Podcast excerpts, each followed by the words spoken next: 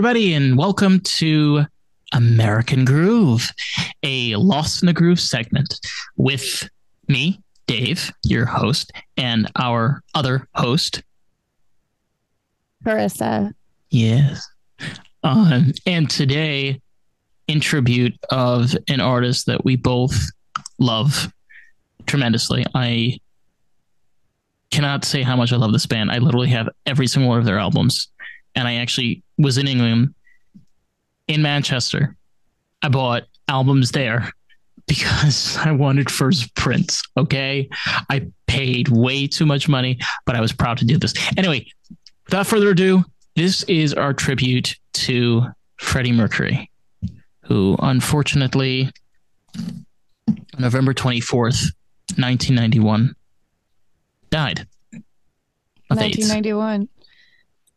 Yeah. Which yeah. actually, funny enough, uh, that's going to be Thursday, which is Thanksgiving. So, yeah. What year were you born, David? I was born 1999. 1999. Yeah. So I was alive when Freddie Mercury was still alive. So I remember him being alive. Um, and then I I remember him having died. Um, but no one talked to me about AIDS because I was like four years old. Weren't you um, born something. in 89? 88. So I guess I was like I was like two or three. I oh, remember oh, that he was alive. You know, like I remember that there was a time before he had passed away because like those songs were out and they would play, you know, like he Queen had a lot of songs that were on like jock jams, like in a way. Like they had mm-hmm. these like sporty songs that they would play a lot, like "We Will Rock You" and the one bites another the one dust. bites the dust. Yeah, somebody They're, to love. We are the champions. Like they would play them at all of the sports events. My dad was like a, a baseball softball coach, um, so you know they would play those songs. My dad loved Queen. Yeah. So, I mean, like being that this whole podcast, like this whole this whole thing that um, I've created and our hosts have created it is an environment of sharing creation and passion where we literally all of us, I mean, you, uh, me, Eli, and Henry, we're all artists, we're all creators. And when you take a person like Freddie Mercury, who unfortunately did not live a long life, but he lived an incredible life. And the only tribute that we can do is hear his story and tell you our perspective, how we hear it.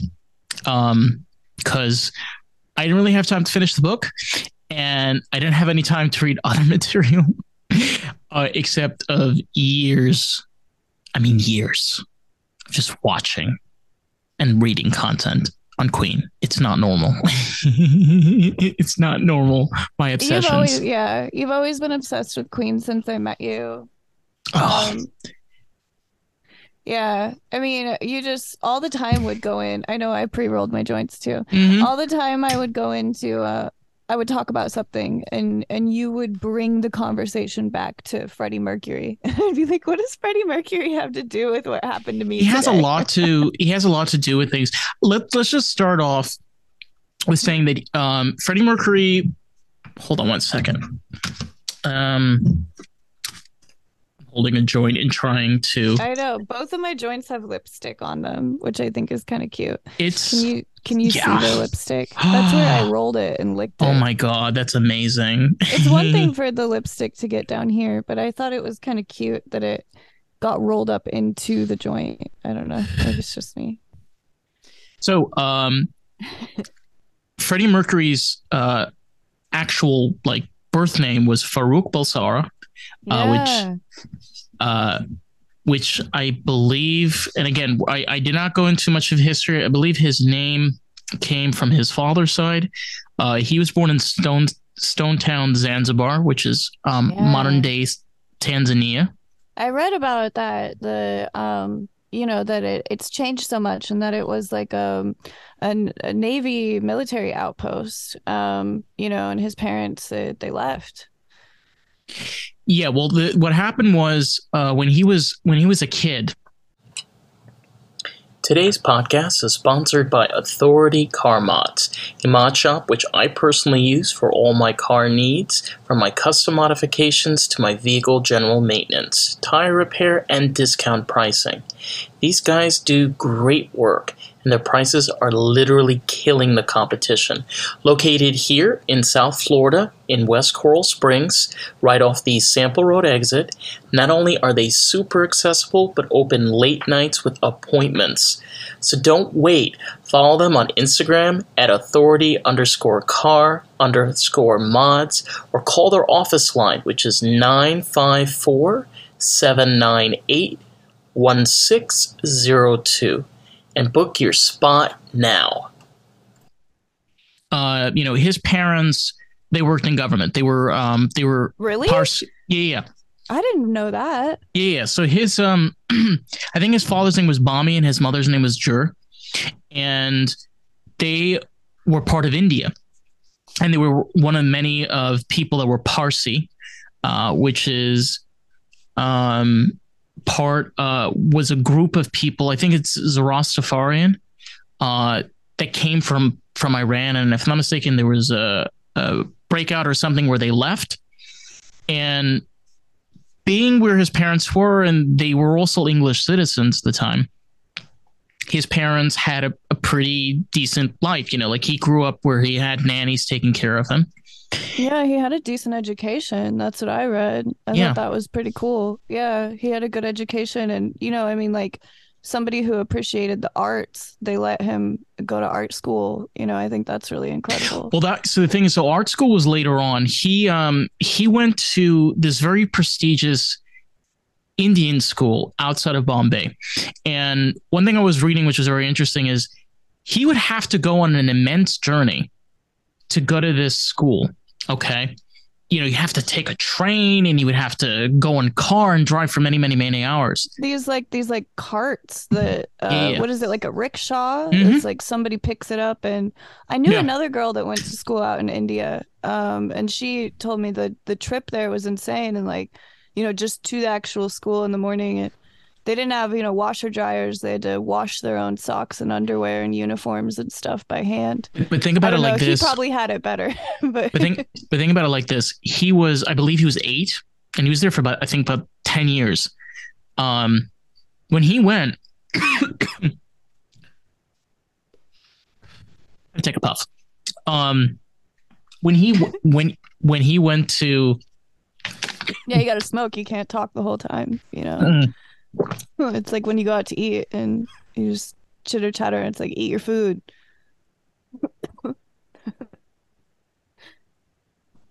Sorry. You yeah, gotta no, keep no, it. We're, we're smokers. yeah, no, you gotta keep you gotta keep it going.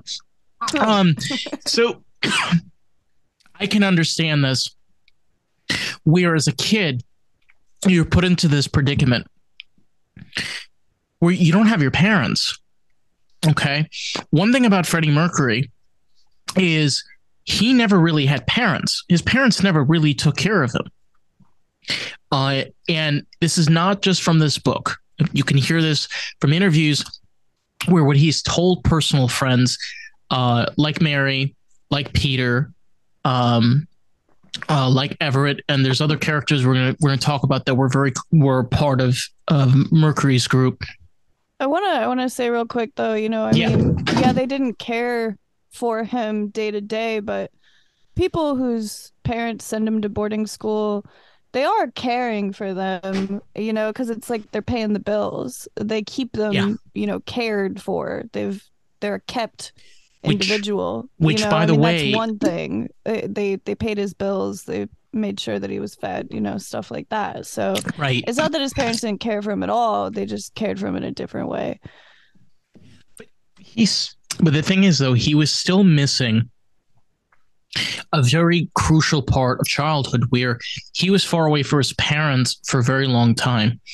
And you know, people mention like, you know, he was there during the a revolution, you know, that was going on when the the Sultan was taken down and the whole revolt to eventually what we know now as Tanzania. And his parents fled to England. when he was young. this young. Was so long ago. Like I read it was like 1947. I was like, damn. Well, yeah, like... because he was born. Hold on. I. You know, this is a problem. You know, with books, they have like should have like like permanent like posts postmarks like just attached on the page itself. I because I find it like fucking well, ridiculous. put little notes in your books. That's fun. That's like what actual students do. You know, so, have you ever seen those little like sticky things you put on yeah. your book? Yeah. he was uh he was born 19 5th of September 1946. 46, yeah. 1946. Yeah. Yeah, he's older than my father which you know it's interesting to think that like my father thought of him as a person that's older than him you know? Well i mean for example my mom and i'm just throwing this out there just for context. My mom is the same age as madonna. Okay? And when my mom was being an adult when she was in her 20s in the 1980s you know, and like the popular music at the time for like my mom was Madonna. Okay, so like it's kind of like yeah, it's super edgy. You know? Yeah, like it's just like it, it's a thing that happens where people around the same age groups get inspired by each other. You know, I, I we were talking about this on the other podcast with Sean Ellis Rogers, which came on, um, which is going to be released Thursday, the 24th, which is Thanksgiving, which you probably could listen to this now, which is getting released next Tuesday and be like, what the fuck? Like that's from the past. But anyway, that's not the point. Um, whoa, that was a whirlwind.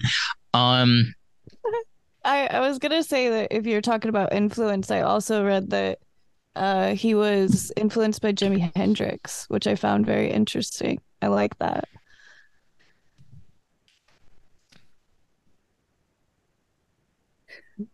It's a good fact. yeah, no, I mean, like he also Mercury surrounded himself by artists. Um, but I mean, including... we'll, we'll take ourselves back to like when he was younger. Mm. But yeah, know, sorry. He, so he was like leaving, leaving Zanzibar, had school, you know, really nice school in India. Yeah.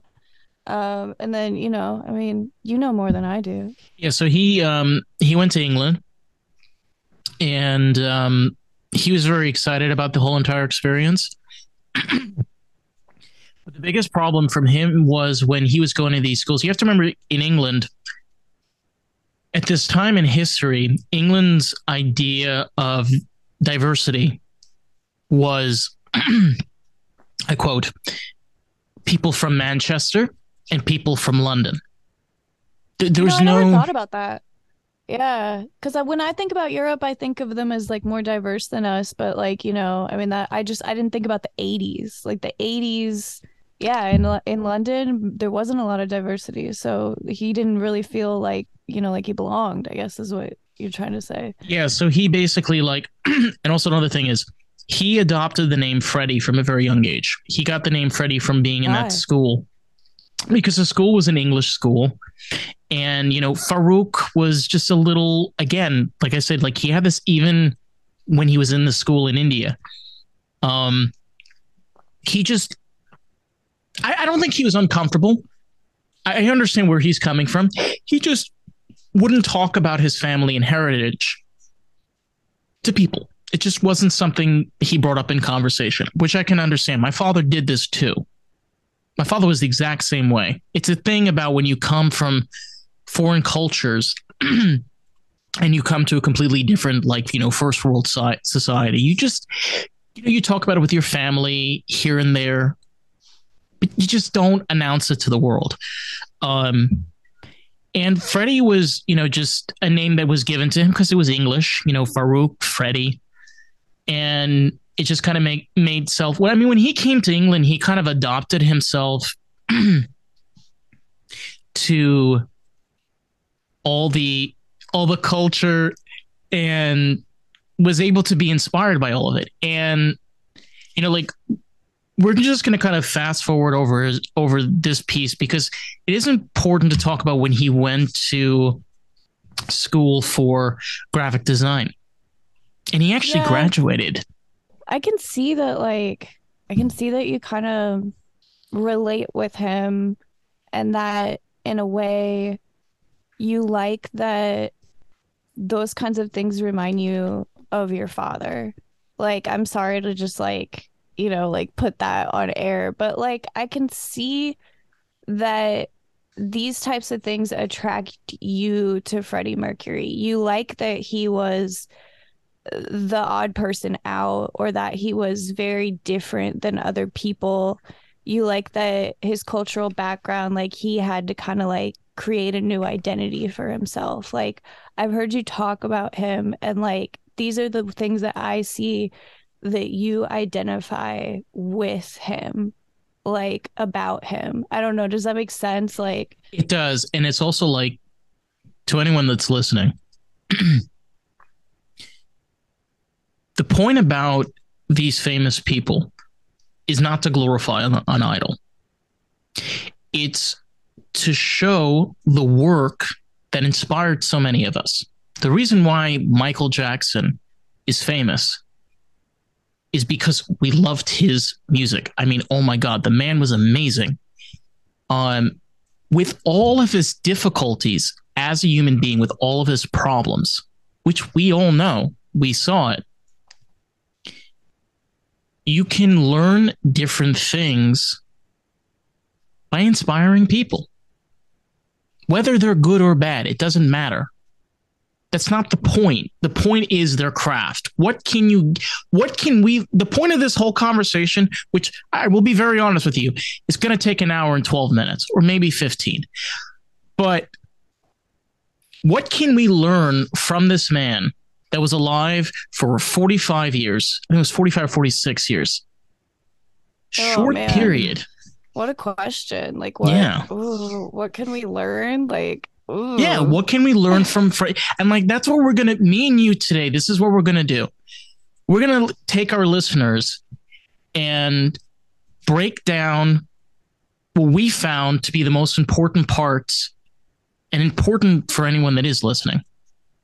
And dive in. Yeah. Yeah, the what? things that we could the things that we could relate to yes. and and our relationship with Freddie Mercury. And I think just in in honor of him, you know? And it's like, maybe we don't know. Well, I, of course, I don't know all the facts, but I want to show some type of like mourning to him. I want to honor his memory just by like doing this podcast about like on this date, like he passed, you know, on the 24th.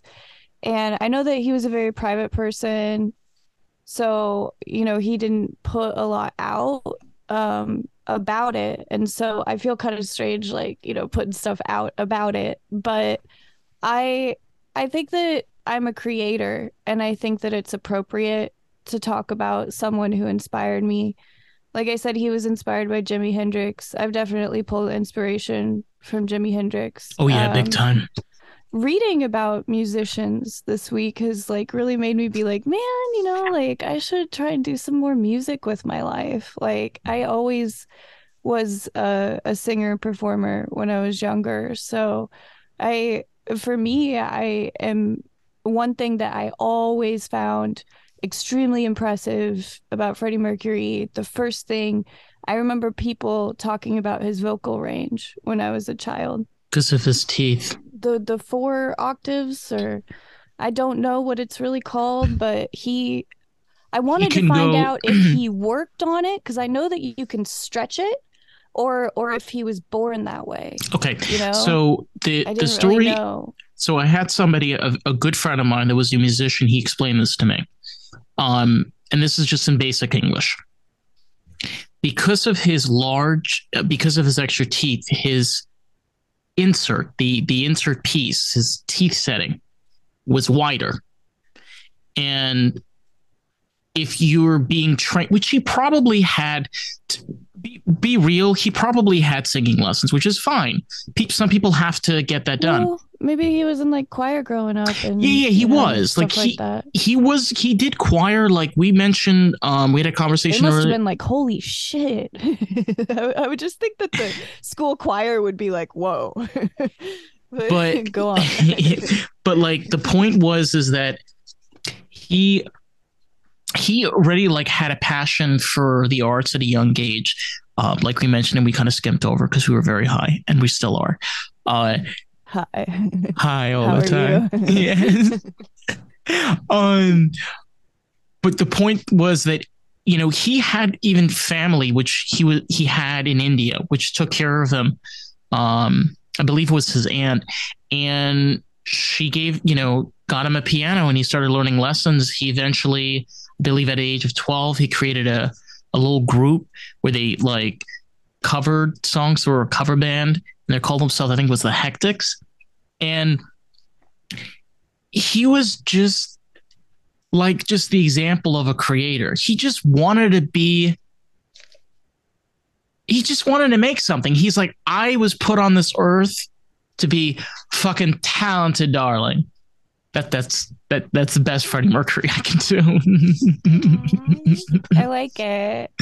I'm sure it's not the last one tonight. No, no. He always said darling. Well, I said it's funny actually. I do that too, and I had a conversation about this where I call people honey, darling, sweetie.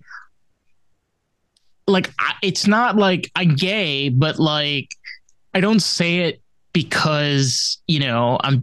It, I don't know. It's just the way I talk. Yeah, I feel like it would take a lot of balls to be calling people darling with you know like a voice that might be a little bit more feminine back in that time yeah i, mean, like, I can see that that he graduated college in 1969 i mean he probably had to play straight for a long time and you know to be able to say like darling i mean i don't know if he played straight or not. I didn't read anything was, about that but so like the he, cool thing yeah. the cool the cool thing about like freddie he had different stages. Like towards the end of his life he became very more masculine. But like at the very beginning actually like even in college he was very feminine. Like he wore like the orange corduroys Okay. You know, like the chiffon, you know, like the the scarf and the flowy tops. Yeah, he always had. Yeah.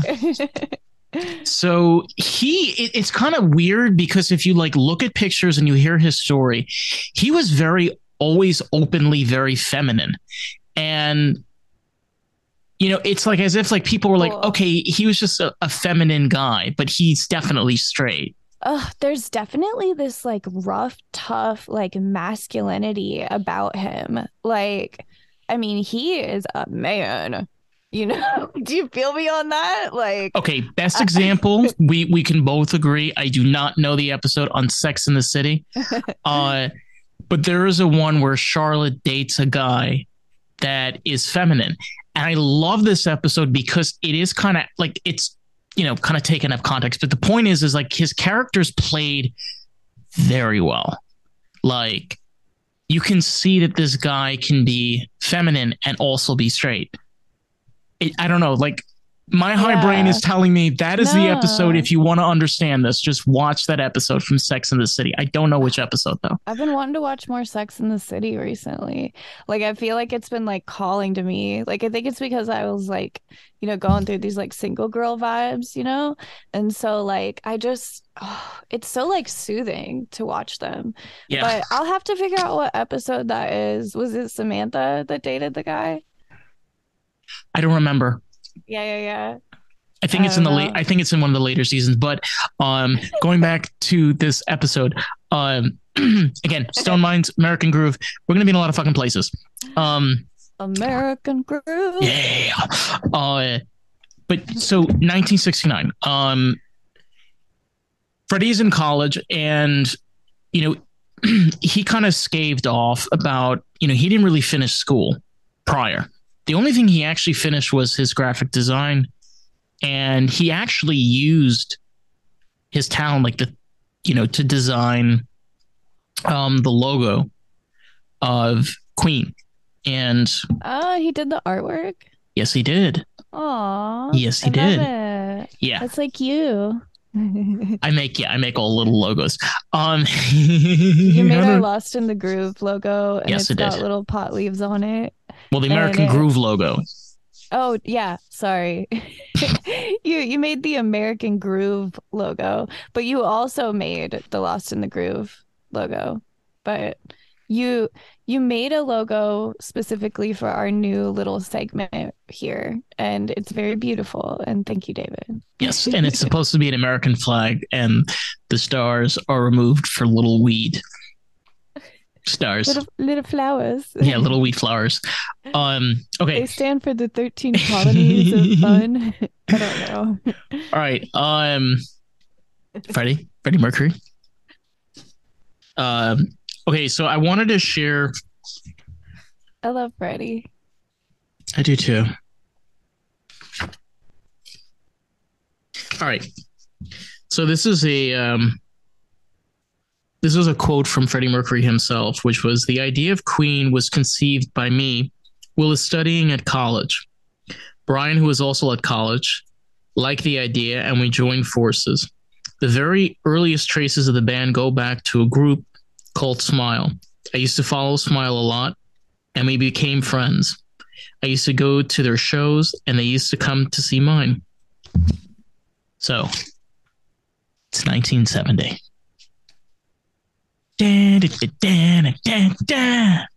Just like rocking out. Yeah, You know? Just yeah. like being yourself until being yourself leads to something that changes the world.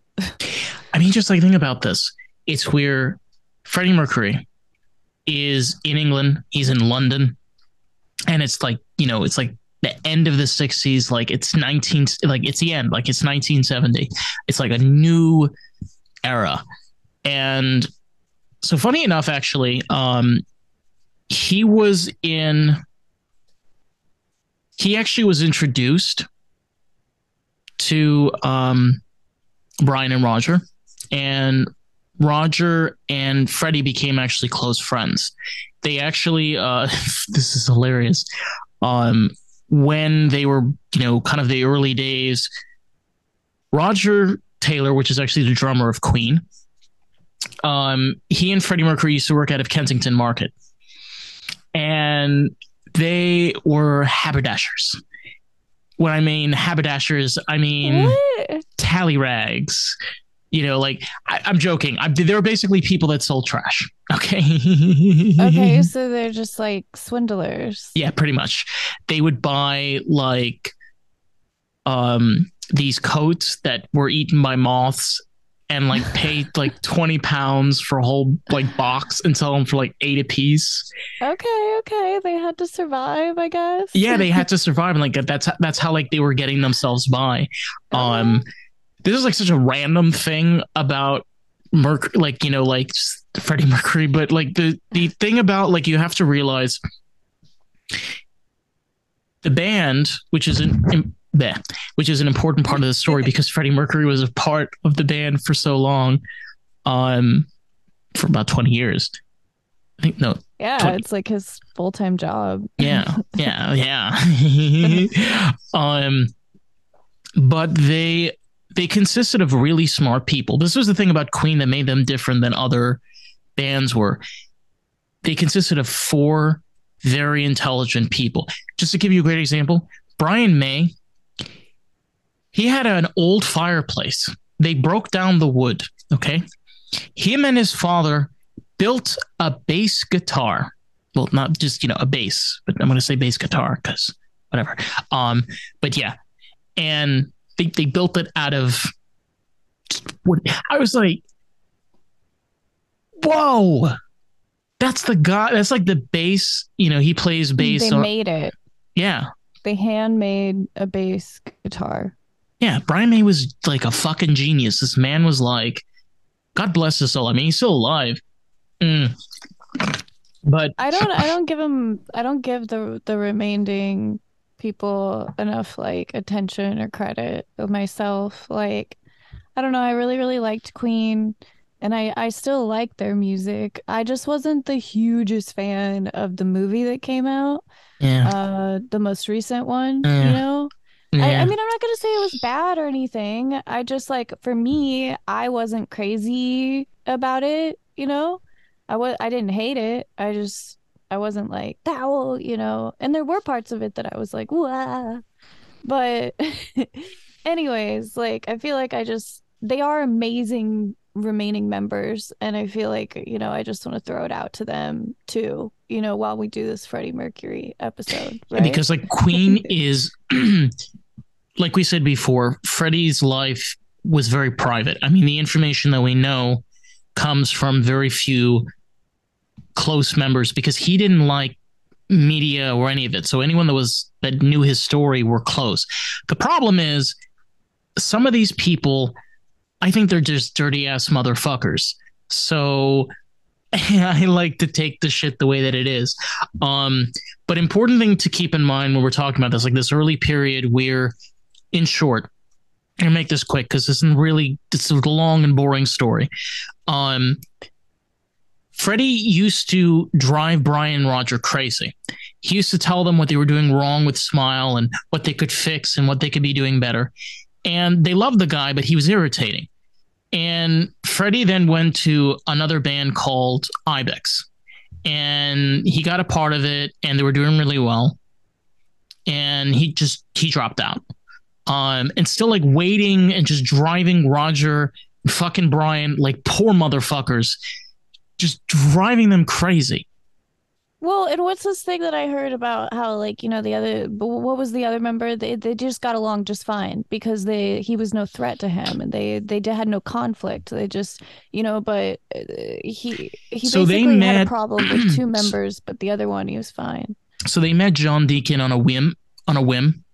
Um which he was the second he was second guitar um think first or second first or second guitar.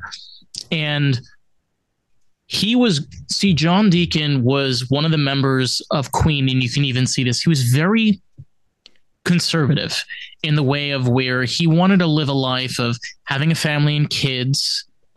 He was quiet, you know. He was, you know, he, he was the kind of person that Freddie Mercury just fell in love with immediately because he was just he was just that kind of guy that you know he didn't have to say anything for people to understand him.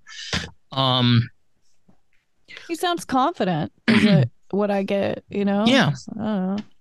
In a way, and I mean, like Roger uh, Roger Taylor, which he doesn't get a lot of credit, in my personal opinion. He he does deserve a lot, just like Brian.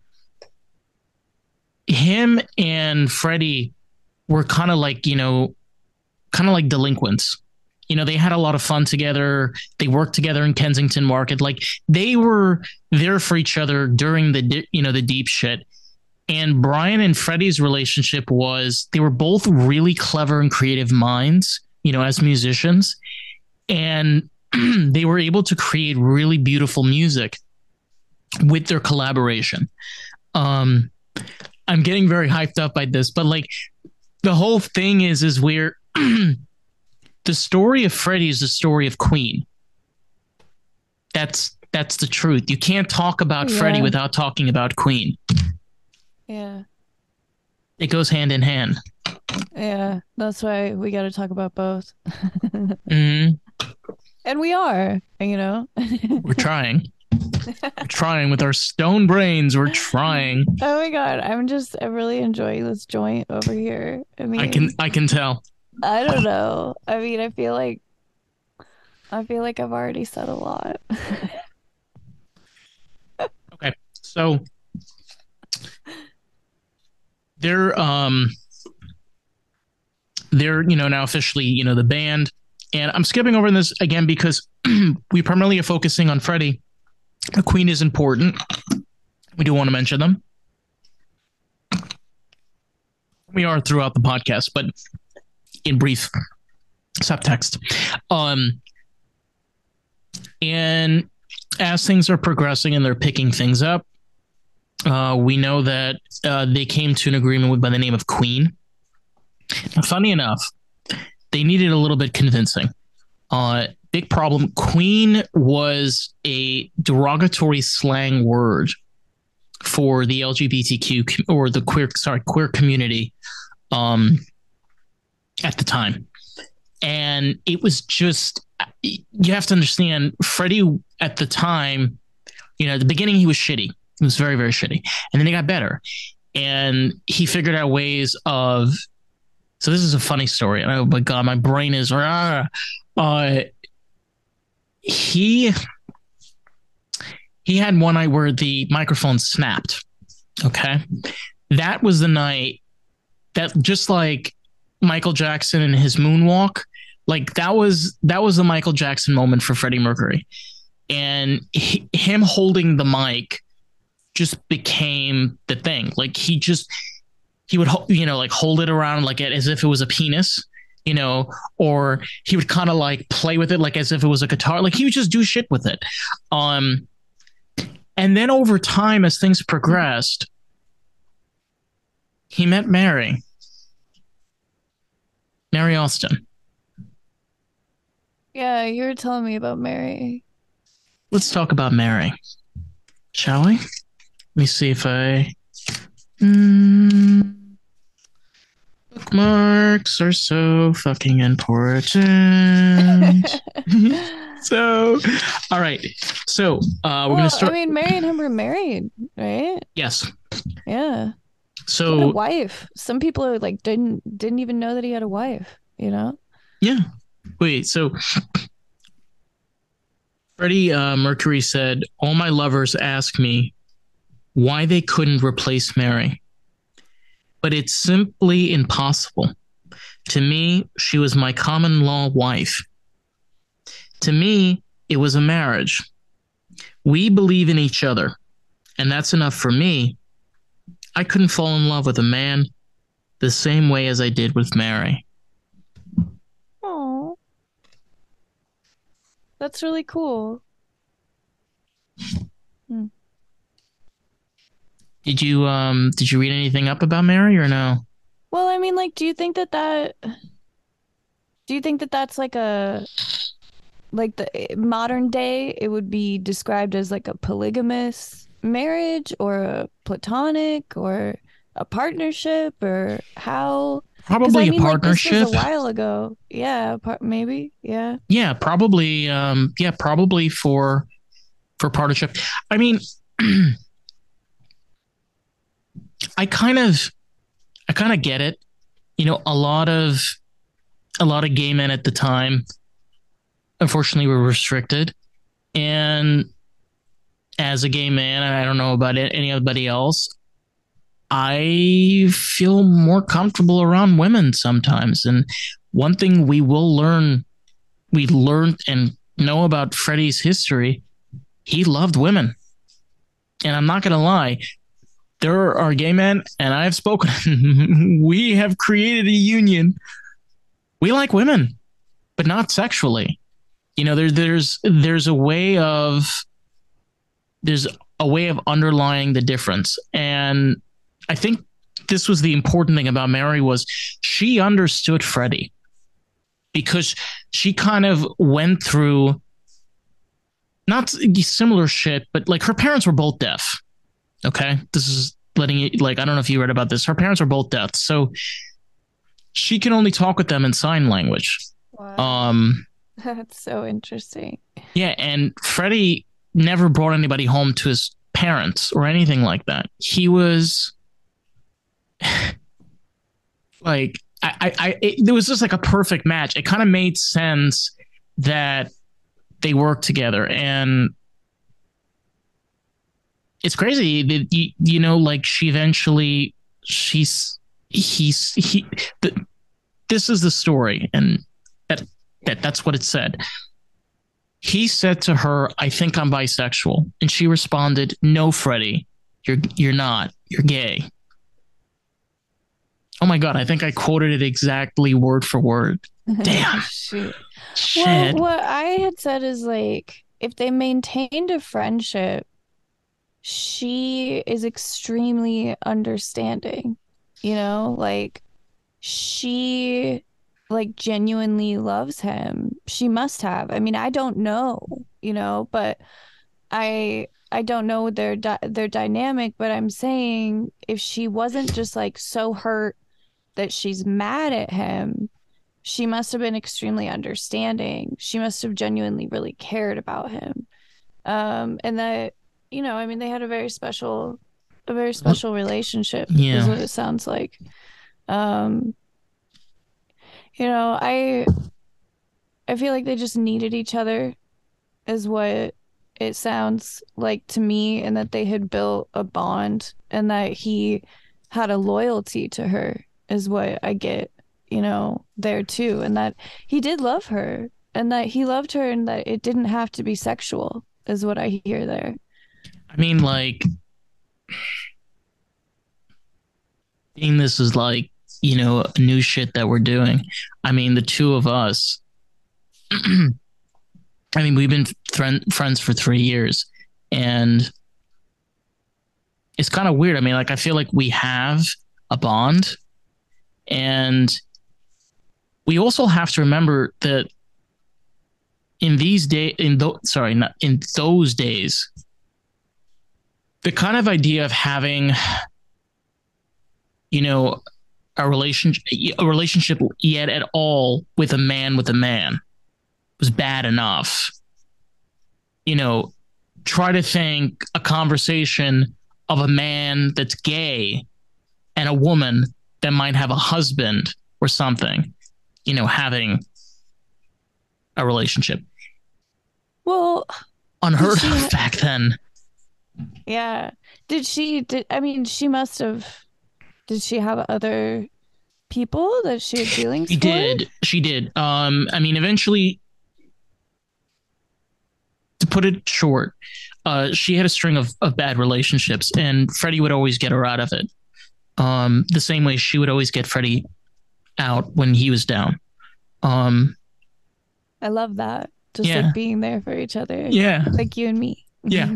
Yeah. Like when i'm like i'm down in the press and then a fucking burger arrives at my home. I was like, what? and I'm like, wait a second. Where did this uh, Oreo shake from Cheesecake Factory come from? Oh my God, I love those. and you're like, happy birthday. yeah. um, so I mean, like, uh, another thing, another thing which was important because we were talking about music earlier. Um, Killer Queen. You know, Killer Queen? Um, no, I thought you were gonna say the Killer of Queen. No, no, no, no, like, no, no, The song, the song Killer Queen. No, I don't know everything like you do. I like, I love Queen, but I don't know like every album. By the way, can you show me your albums? Oh, okay. So we're gonna show the album that Killer Queen is on. Okay, yeah. and I have it on vinyl. And David has this crazy record collection that's just like, like so beautiful. Yeah, well, we'll show it one the one one of these days. It's so pretty. Well, we get to see one of them right now. Um, I've been with David while he's bought records before, and it's pretty cool. Like, we'll go into like a tiny little vintage store and just like find, you know, just like something that we had no idea was there and it's like super special. Um, he bought like a Marvin Gaye album when we were in Santa Barbara, and that was really fun. Um, he has like a ton of Beatles albums. I'm trying to think of other ones that I super love that he has. Uh, he's got some Jimi Hendrix, and he has, I mean, he has everything. Like he has some Led Zeppelin even. Okay, go on. Okay, so I didn't uh, freeze up. I didn't do a Garth. Like, remember last episode? I like, I was just like, uh, David's gone. I like kind of kept it going. okay, so Killer Queen, that. Killer Queen is on this album. It's really pretty. It's a beautiful album. Like, it's got all four of them on it. They were always very persistent about like, you know, equal um equal value on the records. They want all their so, faces on there. There's actually a story behind this. Um, are you gonna take it out? Show it to me. Oh. Okay. Let me see its. Let me see its insides. Kind of weird, right? Ooh, it's so shiny and pretty. Yeah. I know. I want you to like put it on and like. I uh, unfortunately I can't due to copyright infringement reasons. But, but honey, like if we were just hanging out, like I'd be like, play it. Ooh. Yeah. Like One of it's so days. good to hear it because like what is it? Like on on vinyl, like the sound quality, like there's more actual like depth to the actual sound vibration ah. so it like it's actually sending a, a more realistic recording of his real voice to your mind like i would love to hear it I mean, it's more. It's it, first of all, it's more minimal than that. I mean, my personal thing that I love about uh, records is the fragmentation. I explaining it, but go. Sorry. is the fragmentation, the cracks, um, the little you know breaks. I don't know. There's something about the imperfections that just make the music more. But the thing about Killer Queen and the thing about Sheer Heart Attack, which is their third album, um, the first album was Queen uh, Queen Two, and then was Sheer Heart Attack. I I, I know their albums. Um, a little bit of little bit of a fan. Uh, just um, um. Anyway, so what happened was at the time they were kind of getting a little bit more amped up. This was already their third album. They had a production designer that came in, and Freddie Mercury was being very cocky, like he usually was. And he's like, "Oh, darling, you know, just design me something, just something extravagant." And the producer like took him at his word, and he basically just had them just sit on a floor like freaking mannequins on this dark, dark floor, and just like put all this like fake blood and goop and stuff. And that's the cover of Sheer Heart Attack. It's a great album excellent album. Um, but the point I was trying I mean, to make, yes. Why would they call it that? Sheer Heart Attack. Is that one of the songs there? I'm a terrible fan. Um, I actually don't know. Like, I'm not like that deep of a fan. Like, I know, I know like some of the inspiration for some of the art, but not all of it. I'm kind of bad with that. Sorry. Well, I mean, it's just kind of sheer heart attack. Like what does it even mean? I mean i'm a stoner so like you you want to take a hit and like ponder it with me for a second? Like okay. because you know i mean? Like a, a heart attack that's like like small or like all right hold on. near, hold like, on hold on hold Shh. trying to like break that down like sheer heart attack like almost like um small nearly happening. I don't know what sheer heart attack means. Okay. Somebody so, out there is going to be like, that stupid girl. It means this. Okay. I. Point is, I'll say this from my own perspective. Queen had three eras. Okay. There was 1973 to 1977. No, uh, to 1978. 1979 to 1990. There you go. Why I say this, there's three eras. When when Queen first started, Freddie Mercury was developing his art. They were all developing themselves as a band, and they were they were getting there. I mean, at even Brian May said that Smile at its core, if you listen to Smile like before, it was already Queen because they were already designing like it was the the building blocks. And then the second period is where they just flourished into I mean, okay, here. Dude, they are just amazing song creators. They are. Oh my like god. I, you, I, you, I read that part about where you did the breakdown of like who created which songs, and I was just so impressed. They're all so equally talented. You know, I mean, Freddie's got that voice, though. Yeah. It's crazy. Um. Okay, this is a quote from um, from Detroit uh, from Freddie Mercury himself. Bohemian Rhapsody was one of the first videos to get the kind of attention that videos get now. Okay, if you're curious, we can't play this video, unfortunately, for copyright reasons. Fuck the FCC. Fuck the FCC. Fuck the FCC. See, fuck the FCC. Um, that video has, we've all seen it. Everybody's seen it. It's basically where you only see their faces and Freddie's hands, and it's just all black. And it's Bohemian Rhapsody. We, I, come on, like I think we've all, I've watched it. Yeah, yeah, yeah. Where it's just like it's black background, but their Yeah. faces are like lit up. Yes. Yeah, I remember seeing it like when I was a child. Like everybody was just like mesmerized by it. It was And amazing. I remember people's attitude was like, "Oh, Queen, they're always doing stuff like that." You know, like just being the coolest. Like that was kind of people were like, "Oh yeah, they're cool." Uh, let me finish this uh, quote. Nineties. and it only cost about five thousand pounds. We decided we should put Rhapsody on film and let people see it. We didn't know how it was going to be looked upon or how they were going to receive it. To us, it was just another form of theater. But it went crazy. We recognized that a video could get to a lot of people in a lot of countries without you actually being there. And you could release and record a video simultaneously It became very fast and it helped record sales greatly. Like you got to understand this. This was the 1970s, and there were other. Look, Queen didn't invent um, recording their you know videos like their music videos. There were bands before, but Queen was one of the first bands that decided to take it to a next step, where like they have a background, a scene, uh, a- story, and over time that developed.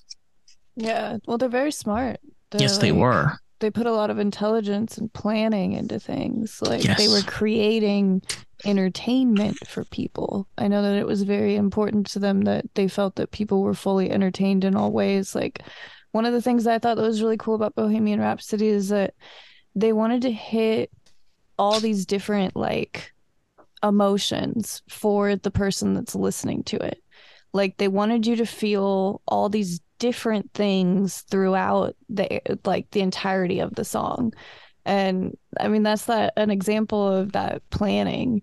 And well, it's the you um. know, just you know putting a lot of thought into things uh, for the viewer, for the listener.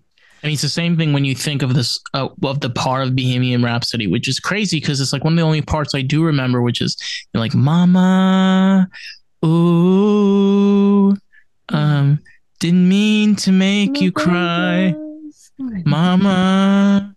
Life has just you see, like it it Just begun. begun, and now it's I've gone, gone and thrown it all away. You killed me. Mama, ooh, didn't I don't remember? Ugh, and then fuck. See, Stone Brain.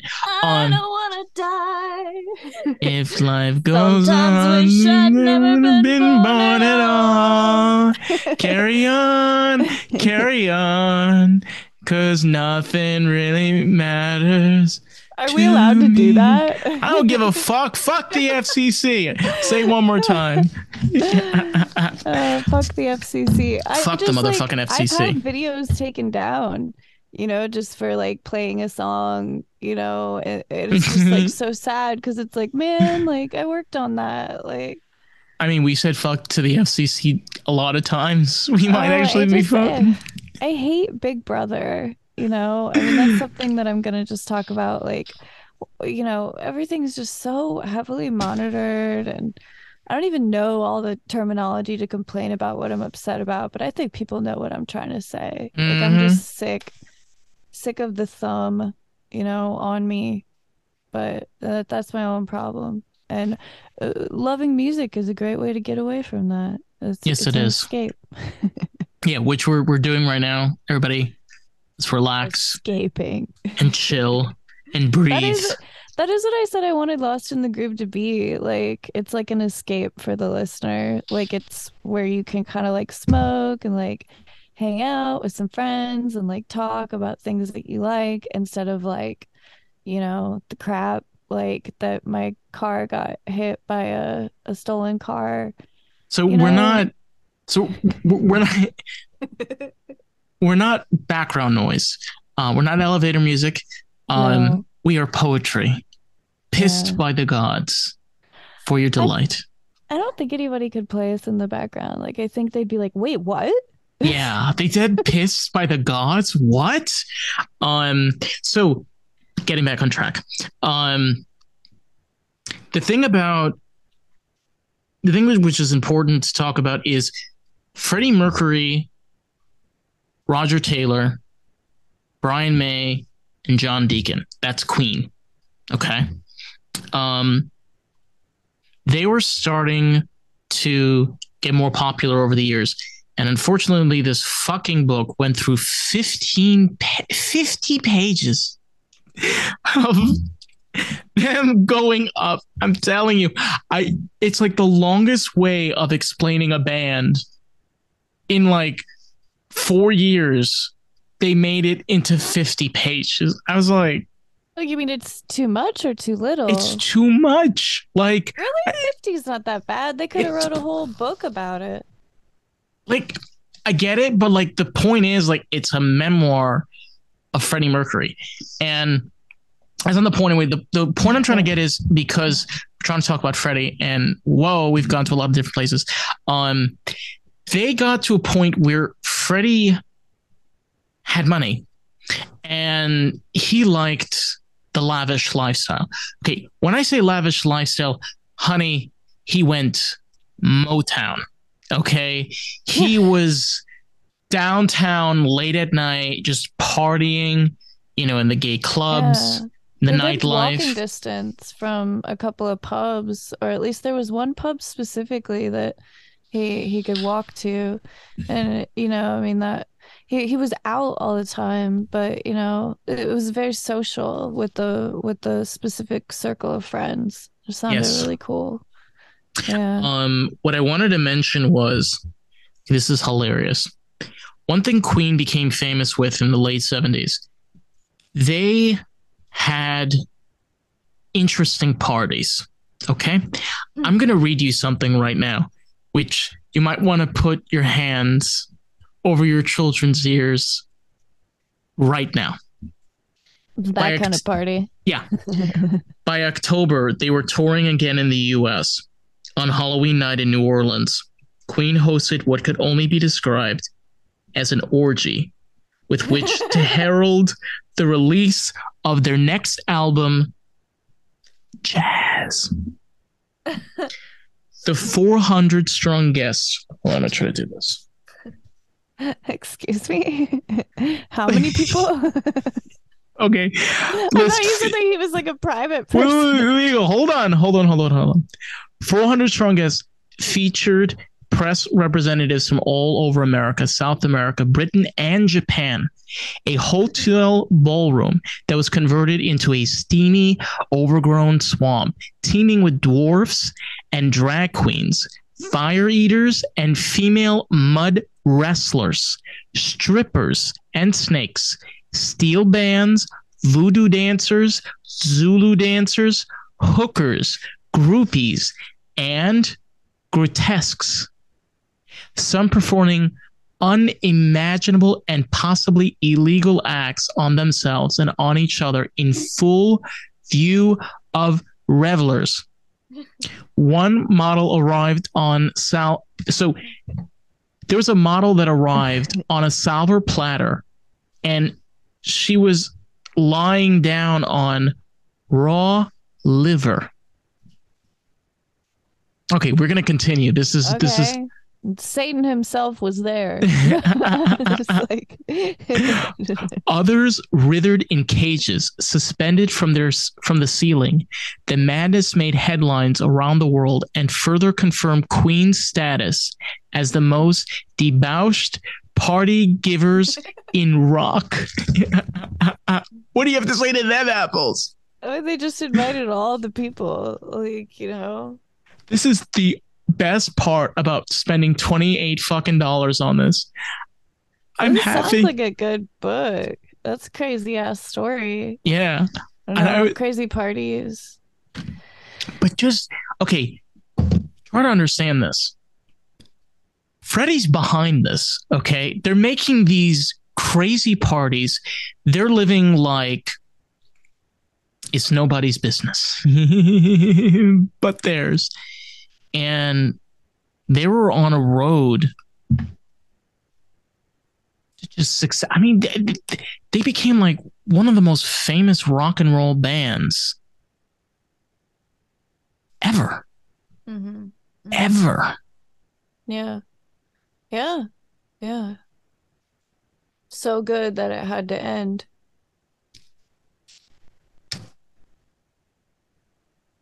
Yeah. yeah. I think it's also important to when you talk about Freddie and his sexuality, you know, with Mary Austin and with Jim Hutton later on. And you, you know, we could have discussed. I, I don't know if we should, you know, about like the person that that gave him AIDS, and it's important we know, but he's gone, and it doesn't really matter anymore. You know? Yeah, it's so it's sad. It's unfortunate. It's unfortunate, know? but it happened. I mean, people wonder about it, but it's it's just like not it's not the point, you know. I I just I just want to say, you know, that I I re- I respect him, you know, and I respect his privacy and, you know, like I'm just talking about this out of like, you know, showing respect basically. Yeah. And um you know, one thing one thing you'll learn, especially about Freddie Mercury, was he either trusted you in five minutes or he didn't trust you at all. He was, like we said, very private. You know, he didn't really talk about his personal life to anyone because he had every right to. He liked to live a private life. And you know something? It's crazy to think he's probably one of the very last, very few, the last celebrities that were able to actually have privacy because they didn't have computers and all this technology today. Freddie Mercury's life would have been hell if he was alive today. He would have had no privacy. I know. I like privacy a lot. Like I told you that I don't TikTok. You were like, "You don't TikTok?" I like, no, I don't. I don't like social media. To be honest, you know. I have so to use it. I mean, this is the only way we can. I appreciate it. you know because we gotta we we gotta be able to have other people that we inspire us and it's i don't want to take his entire story and shove it into like you know just 30 minutes that's not what we're trying to do over here we're trying to do is we're trying to take little glimpses and pieces of his life and be inspired by each part you know i, I picked each of these little pieces because i thought that they have a significant meaning. Um, but yeah, I mean that's that's what I'm trying to say. I'm gonna I'm gonna go. Normal. You gonna smoke a little bit. I mean, there's only there's like so much that we want to say that it's almost like well like, we're never gonna get to say it all. not necessarily the case. I um I do think the last few years of his life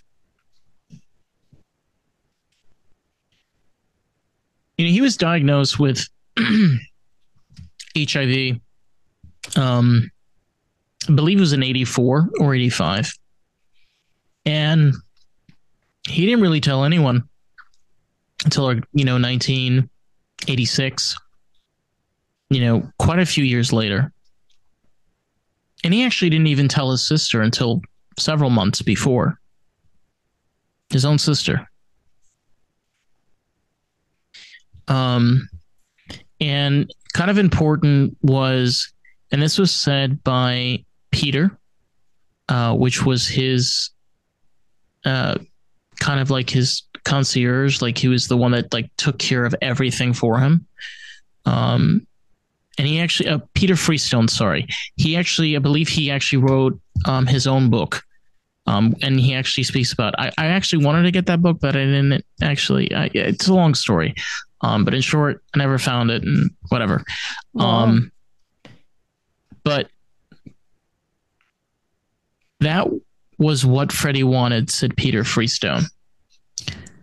Those of us closest to him were even lying to members of our own families what it did for Freddie, he never wanted a fuss or to shock his parents. Other than that, he didn't see that his illness was anybody's business but his own. Yeah, it made it really shocking for the public when he did die because people had just found out that he even had AIDS. I mean, I was just saying, you know, like a few people that were close to him knew but the press didn't know. You know, like the general public didn't know. And so it was it was very very shocking for people. I mean, the thing is is that like they all had assumptions. You know, for example, um where there was raised questions, especially especially when you reach you know, if you if you really like look at pictures of the last year of his life, he looked horrible. He looked like he was dying. Um, it's really hard to hear. You can see it. I mean, he his last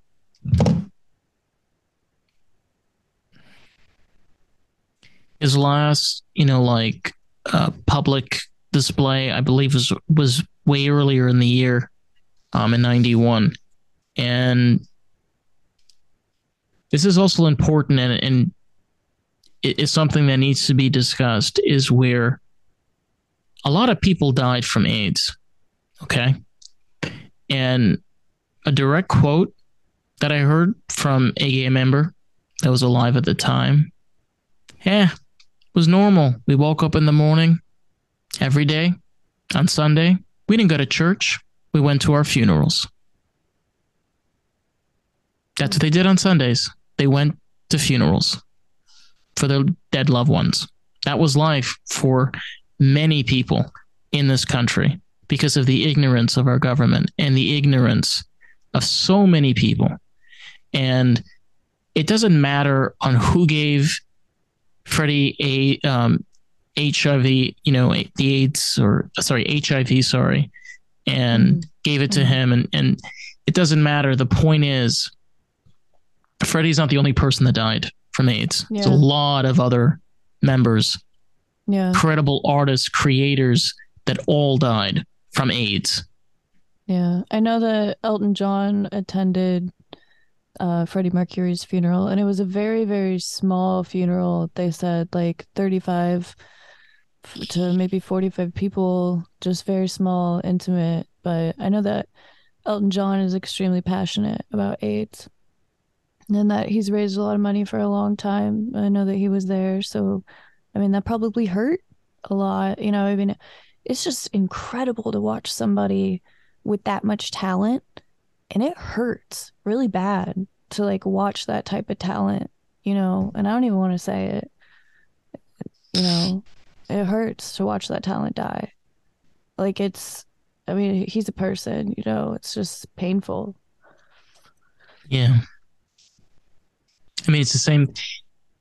Uh, you know, we're gonna January's around the corner, and we're gonna be also doing um an episode for David Bowie. Um, I I can say this because David Bowie died in my lifetime. To wake up in the morning and to read the headlines that he's dead of cancer. He didn't really like also like Bowie was very private and he only released very much later on. I, I remember that feeling like it was yesterday. I can't even imagine what the feeling would have been like for people that are alive.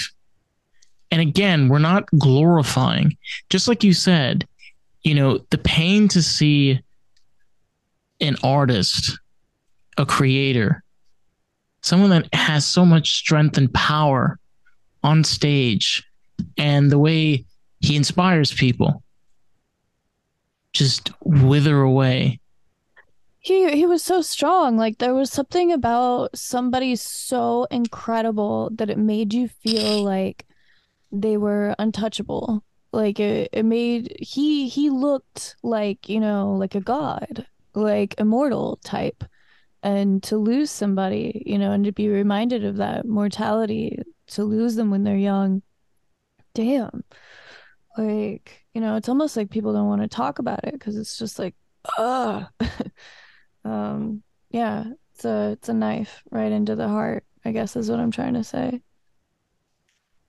I have smoked all my joints. I have no I should have saved one for like the Slowly, honey. Slowly. Slowly. Um first up oh, this is joint oh no. Um and we can't also forget you know the the the contribution that was left behind. You know you have to remember elton john even though i have my very bad opinions of him right now i'm going to keep them to myself. Oh i don't know anything about that. But anyway uh his relationship with freddie was incredible. They both inspired each other. And the same thing went for Michael Jackson. Michael Jackson was very inspired by Freddie Mercury, and Freddie Mercury was very inspired by Michael Jackson. Mm. Freddie Mercury was inspired by other artists. He loved other creators. And it's crazy to think that how could somebody that's like, you know, but again, remembering that we all as humans can die of disease. We all as humans can be there for each other in the darkest of times. I think the lesson for me personally that Freddie, Freddie Mercury leaves, not just for the gay community, for the entire queer community. And the message is, is that he didn't need to come out of the closet. There was no closet to begin with for Freddie Mercury. He didn't need the four walls. And I'm not saying this works for everyone. What I'm saying is if you feel happy as a dude and you like wearing fucking heels, go for it, honey. Be fabulous.